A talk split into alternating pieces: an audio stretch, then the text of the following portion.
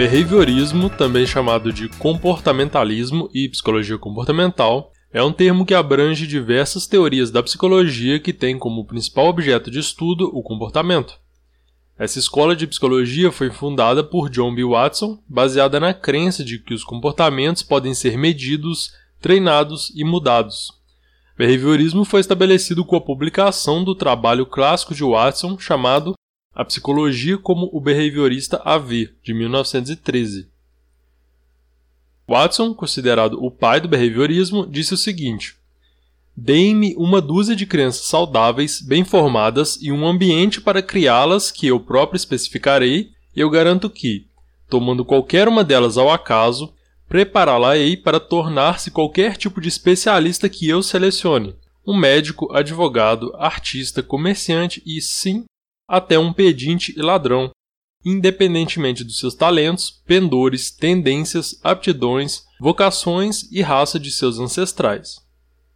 O que exatamente significa o que Watson disse? Simplificando, os behavioristas rigorosos acreditavam que qualquer pessoa poderia ser treinada para agir de uma maneira particular, dado o condicionamento correto. Essa perspectiva da psicologia teve como precedentes nomes como Vladimir Bekhterev, o primeiro a propor uma psicologia cuja pesquisa se baseava no comportamento, em sua psicologia objetiva, e Ivan Pavlov, o fisiologista russo responsável pelo condicionamento clássico.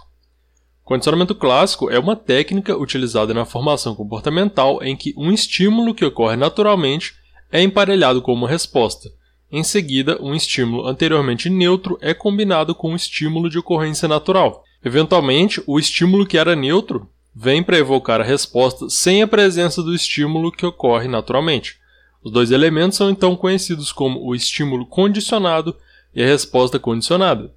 Se você não entendeu nada sobre isso que eu falei do condicionamento clássico, eu vou deixar links na descrição explicando o condicionamento clássico, resposta condicionada e tudo mais. Então você pode assistir e entender melhor do que se trata.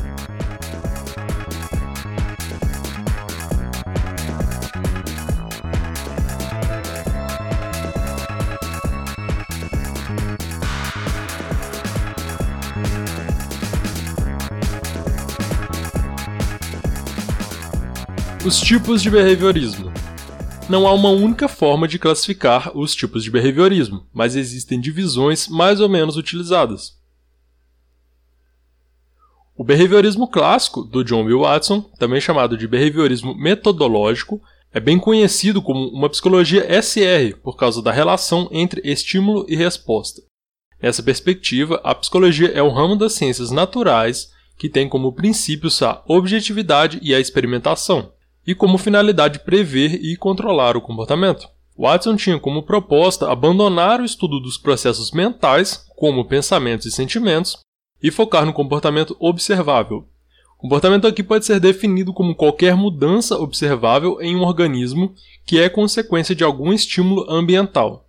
Na perspectiva do behaviorismo clássico, um comportamento é sempre resposta a um estímulo, visão que é superada mais tarde por outras perspectivas mesmo dentro da psicologia comportamental. O neobehaviorismo mediacional. Enquanto Watson utilizava como fundamento do behaviorismo metodológico o modelo SR, o estímulo-resposta, Edward Tolman propõe um novo modelo de behaviorismo baseado no esquema SOR, seria estímulo, organismo, resposta. Entre o estímulo e a resposta, o organismo passa por eventos mediacionais, que Thoman chama de variáveis intervenientes. Thoman, ao contrário de Watson, estuda os processos mentais e chega a apresentar uma teoria de aprendizagem sustentada pelo conceito de mapas cognitivos. Por aceitar os processos mentais e propor a intencionalidade do comportamento como objeto de estudo, Thoman é considerado como um precursor da psicologia cognitiva. Clark Hull, assim como Thoman, defendia a ideia de variáveis mediacionais na análise do comportamento, mas Hull rejeitava os conceitos cognitivistas em nome de variáveis mediacionais neurofisiológicas. Thoman adotava a abordagem dualista watsoniana, enxergando o indivíduo como dividido entre corpo e mente. Hull adota uma posição monista, onde o organismo é puramente neurofisiológico.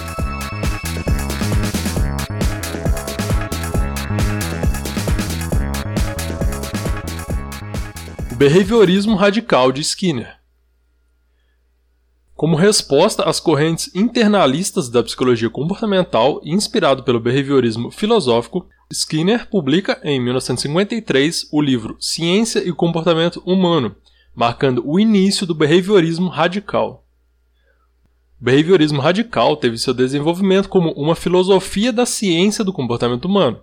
A parte experimental constituiria a análise experimental do comportamento enquanto a análise aplicada do comportamento refere-se às aplicações práticas. Skinner era um antimentalista, ou seja, rejeitava como causas do comportamento entidades mentais como cognição, id, ego e superego, inconsciente coletivo e etc.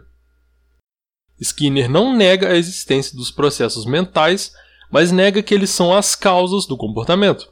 O behaviorismo radical se opõe ao behaviorismo metodológico do Watson, que acreditava na existência de processos mentais, e ao neobehaviorismo mediacional, que dava relevância científica a variáveis mediacionais. Segundo a visão monista de Skinner, o ser humano é uma entidade única e não é dividido entre corpo e mente. Skinner utiliza para explicar o comportamento o condicionamento operante e a seleção por consequências. O condicionamento operante, por vezes referido como condicionamento instrumental, é um método de aprendizagem que ocorre através de reforços e punições para o comportamento. Através do condicionamento operante, uma associação é feita entre um comportamento e uma consequência para esse comportamento. Quando o resultado desejável segue uma ação, o comportamento torna-se mais provável de ocorrer de novo no futuro. Respostas seguidas de efeitos adversos, por outro lado, tornam-se menos prováveis de acontecer novamente no futuro. O esquema então seria algo como um SD, R e um SR. O SD representaria o estímulo discriminativo, aumentando a probabilidade da ocorrência de uma resposta R. Após a resposta, segue o estímulo reforçador SR. O reforço aumenta a probabilidade de que o comportamento ocorra novamente. A punição diminui a probabilidade de que o comportamento ocorra novamente. No reforço positivo e na punição positiva, estímulos são adicionados. No reforço negativo e na punição negativa, estímulos são retirados. Há três níveis de seleção dos comportamentos. 1. Um, nível filogenético aspectos biológicos da espécie e da hereditariedade do indivíduo. 2. Nível ontogenético toda a história de vida do indivíduo. E 3. Nível cultural aspectos culturais que influenciam a conduta humana. O ser humano opera no ambiente, provocando modificações nele, que por sua vez age sobre o sujeito, modificando seus padrões comportamentais.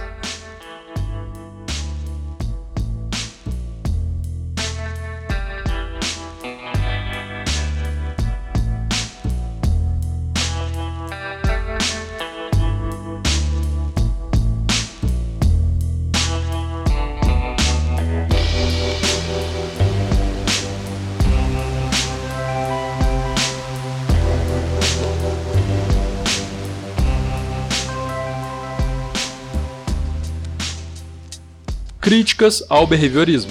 Muitos críticos argumentam que o behaviorismo é uma abordagem unidimensional para a compreensão do comportamento humano.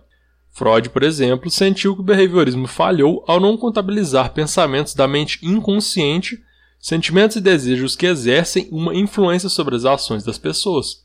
Outros pensadores, como Carl Rogers e outros psicólogos humanistas, acreditavam que o behaviorismo era muito rígido e limitado, sem levar em consideração coisas como o livre-arbítrio. É importante destacar que a famosa crítica behaviorismo não considera sentimentos, assim como várias outras, é válida até ao se falar do behaviorismo metodológico do Watson, mas desconsidera o behaviorismo radical do Skinner, que considera os comportamentos encobertos. Sobre o livre-arbítrio, bem, essa é uma longa discussão e vai ter que ficar para outra hora. Vantagens do behaviorismo. Um dos principais benefícios do behaviorismo é que ele permitiu que os pesquisadores pudessem investigar o comportamento observável de forma científica e sistemática. Também existem diversas técnicas terapêuticas eficazes baseadas e enraizadas no behaviorismo. Essas abordagens, como a terapia cognitivo-comportamental, são frequentemente muito úteis na mudança de comportamentos desajustados ou nocivos em crianças e adultos E princípios do behaviorismo também são bastante usados em animais. Então, a psicologia comportamental, ou behaviorismo, continua bem viva e bem mais presente na nossa vida do que muita gente costuma perceber. E você, o que, você acha? Você gosta do behaviorismo? Você acha que ele tem muitas vantagens? Você acha que ele tem problemas? Você pode comentar no canal do nosso podcast, que é Psicoativo Cast. Dá uma olhada lá no YouTube.